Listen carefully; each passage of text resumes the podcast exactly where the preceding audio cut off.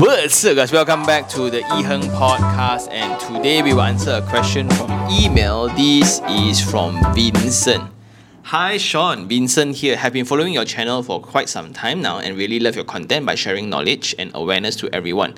Seeking your advice on purchasing a landed sub sales in Elmina Green 700,000. My partner and I have a joint income of 15,000, white collar, 30 years old also, and it's our dream rather than a need to purchase a landed property. However, we did our calculation and realized that we may not have enough money left for savings. The 18% upfront is challenging, but we could afford afford with our savings and EPF and also taking basic renovation into consideration. We are renting a 2000 unit in KL East right now and we need a space to settle down and grow our family within 1 to 2 years time. However, we are struggling to decide whether we want to commit to this for the next 35 years. The dilemma is as below whether we should continue renting or go with the landed. Number 1, we are worried that if we miss this chance it will get more expensive over time. Number 2, we don't actually own the unit by paying 2000 down the road for 2 to 3 years. Number three, should we go for Ilham 3 instead? Higher price and installment but easier to plan our financials and don't need to cough out 18%. Number four, Maturity of the area where Elmina Green is the furthest away from the center of Elmina. It seems like Sarjana Utama is the closest and within Elmina is slowly developing. Number 5. In fact, it is the cheapest not to worry about investment value as it is for our own stay, but more so towards the surrounding convenience and amenities and both our working location is located in KL. We don't travel to work often 1 to 2 days per week only. Number 5. We own another government subsidized EXIM project in PJ. The commitment would be much higher in 2 years time time. Of course, we are constantly looking for opportunities to increase our monthly income. Thank you very much. Hmm, very interesting. Like this is like from two different couples having the same concerns. And it's very interesting for me, like the emails that comes in by week, right? I will just read them most of the time. If I miss yours, I'm sorry. but there will always be common themes within the week or the period of time. So that's very interesting for me. But anyway, right? Thank you so much, Vincent, for writing in. And it's about buying a sub sale in Elmina Green for 700,000. Should they go ahead? A joint income of 15,000 now renting 2000 in KL East. And the main concerns are almost the same like the other email. Future, they can no longer afford, right? So better buy now if not really in the future tak ada up to. No more hope to stay in the landed anymore. Then paying for rent is a waste of money. So before we go forward, let's touch on this a little bit first. Like the landed property thing, again, is a very romantic think for most of us that grew up in Klang Valley, because a lot of us, I think, we have the privilege to grow up in a landed terrace house. Uh, so we are just very romantic with it. And most of us just want a landed property to raise a family. So that's the most ideal right? So looking at it, I think the head of REHDA, he just said that developers are going to price 20% higher in the future already. So property price overall is going to increase around 20% to cover all the inflation in cost and all the other costs in construction, land, everything. Because everything increase in price, man. And the only thing that we hope is for property price to drop, which is very weird. So I think it's only natural that the property price will go up. But let's not also forget this fear is because we are not confident in our own ability of earning money. Yeah, so let that sink in a little bit because you don't foresee that your income in the future can also afford the properties in the future. That's why there's this fear if I don't buy it now, next time I cannot really. So both of you are in 30, right? So the peak of a person, I think it's between 35, 38 to 45. That's the peak of earning ability. So don't be too kanjong. Work as hard as possible. Use the time you have now to build momentum for the future. Then in your case of renting a place within KL but not using that as a leverage, right? then yes, you are actually wasting money. because like rent is the need how I define like rent is the need of a temporary space. So usually if I were to work in Bangsar South, I would rent a unit very close to my workplace so I don't have to travel as much. That's where I save and I pay for the premium for a space right? But when I don't have to travel, right? So why stay so close?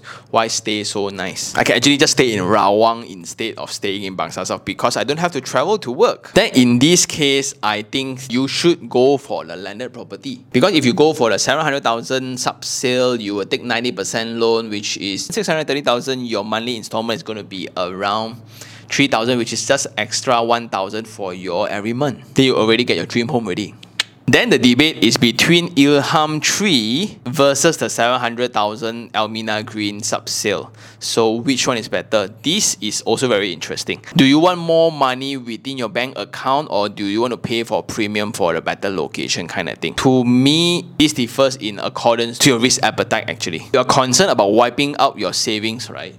But what's the need of the savings? Because you guys both are at 30s right at white collar jobs. So the best thing about that is security and the certainty of income is almost guaranteed. Of course you just don't screw up in your workplace lah. But you can almost predict the promotions and the income when is it going to be banked in? With that right you don't have to worry as much. Just know that after buying the house within that two to three years time, just cuti cuti Malaysia lor, cannot go out, cannot to Japan ah, Korea ah, UK ah, cannot lah. So just uh, Langkawi lor, Bangkok lor. but the more important thing to think about is the period of getting the house. Means that when do you actually receive the keys to Ilham 3? So I'm not too sure because they have just launched so many things at once, right? I also lost track already. Uh, when are you going to get the keys and is it okay for you to get the keys within that time? So let's say if it's strata property another two to three years time, let's say another 30 months to go. 30 months, another two and a half years, are you okay? Both of you will be 33 by then, then only you want to start a family then.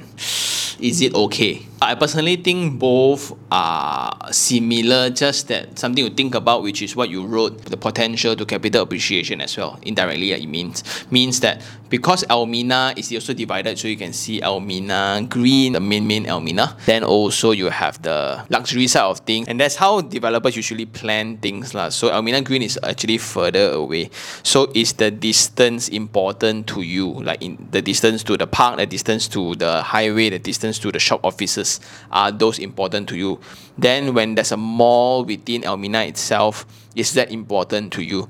But in terms of capital appreciation, of course, is to stay closer, and of course, of the product range, there will be difference. If not mistaken, Ilham 3 is a stratified project also. So do think about all those, and it differs in your preference actually. But I think in terms of value for money, definitely the sub-sale one would be better lah. So now I think the main discussion point here, I think financial wise, both of you can afford, right? 15,000 a month.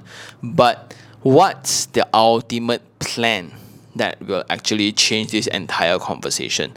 Uh, they are very different people and there are different opinions towards real estate, right? So some people they just want to have an ultimate home that they can afford at that current junction of time which is like y'all. So like as a joint income of 15000 you go max out to buy whatever the best you can afford now. And hopefully that will be the setting for the next 10 20 years lah right? So that's all right. So with that mindset then all of this is marginal it's all personal preferences. But can you all afford it? Definitely. In 10 to 20 years time the only uncertainty within that period is the source of income. Like when ai is coming when web3 is being implemented when nft being the ticketing system to a lot of things are your jobs secured? Are your income being sorted out? These are things that needs to be discussed within this period because the development of technology is just insane. And this is also somewhat related to the confidence level of the future. Like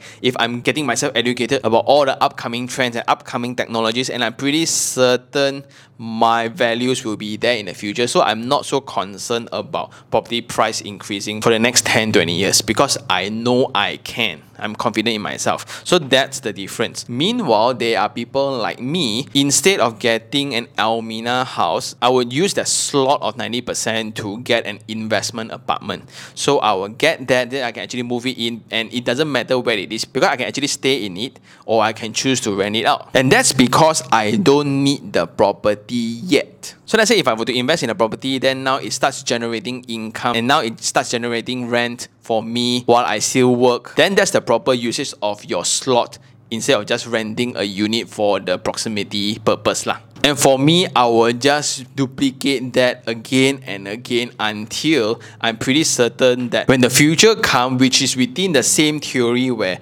everyone worry the property price is going to be beyond affordability in the future, right? Doesn't it make sense to invest more today? Especially for those who can generate healthy rental income And don't get me wrong, there's absolutely no right or wrong situation. The only difference is the ambition towards the future. If you guys think that that's it for life, then it's fine, right? Living happily for the rest of your life in a property that you go own, then raise a family, then that's it. Bring your children to park every now and then great life, right? But there's so much more potential that we can achieve, and it's entirely up to you or you all in pursuing that. So this is the main difference here. But if you want to talk about money value wise, right? You buy the sub sale, you are actually more certain. You're playing way safer beyond your means. No worries about the savings because both of you with the income, I don't think affordability is a problem. But after getting this, then you will need more time to rebuild that and you might lose a lot in other opportunities, like business opportunity, investment opportunities, and etc. Also, instead of going for a new property then it's going to be closer to action, closer to capital appreciation, but you're going to get the keys later. So which one suits your need right now? Because if you look into both of these, right, both also can because you don't actually need both of the houses now, right? There's no actual need for the house now, but it's actually a dream. So when it comes to dream, only you all know perfectly how the dream goes. But in terms of investment, I will definitely invest in something that can generate rent in the meantime while I try to settle down somewhere. Another thing to consider is do you all know what to do with the extra money in the bank? Like let's say if you go if you go for the new property also, right? I don't have to use my own money up front. Yes, but what is your money doing? That's also something to think about. Is it just sitting in a savings account or is it just in a fixed deposit or is it within EPF or is it within other asset classes? So that's something to also think about. Well, this is also an obsession in trying to make our money work harder for us. Lah. So within that three years time, I can actually generate some profits already while waiting to get the keys instead of spending now. But spending now, I don't have to pay so much in monthly installments. Then in terms of capital appreciation, nobody can promise you anything one lah. Does it mean by living closer to a mall have better capital appreciation? Yes and no. It also depends on the mall, right? If the mall is a sucky one, then it's not going to be a great thing. But if it's super successful, then you have a lot of congestion. Then is it a good thing also for landed properties around it? Nobody knows. So in conclusion, this is a rather tough one. But for both of you, Vincent, I think new or sub sale both works. So it depends on how much you are willing to pay for the dream that you all want? Are you going to max out or are you just going to go a little bit closer? So which one you want? Because practically, if I were in your shoes, I would buy neither. Really, I would buy neither because I don't need it yet. I will definitely go the route that I'm in right now to acquire as much as possible since everyone is saying property price is going to go up beyond affordability. So I'm trying to gear as much as possible.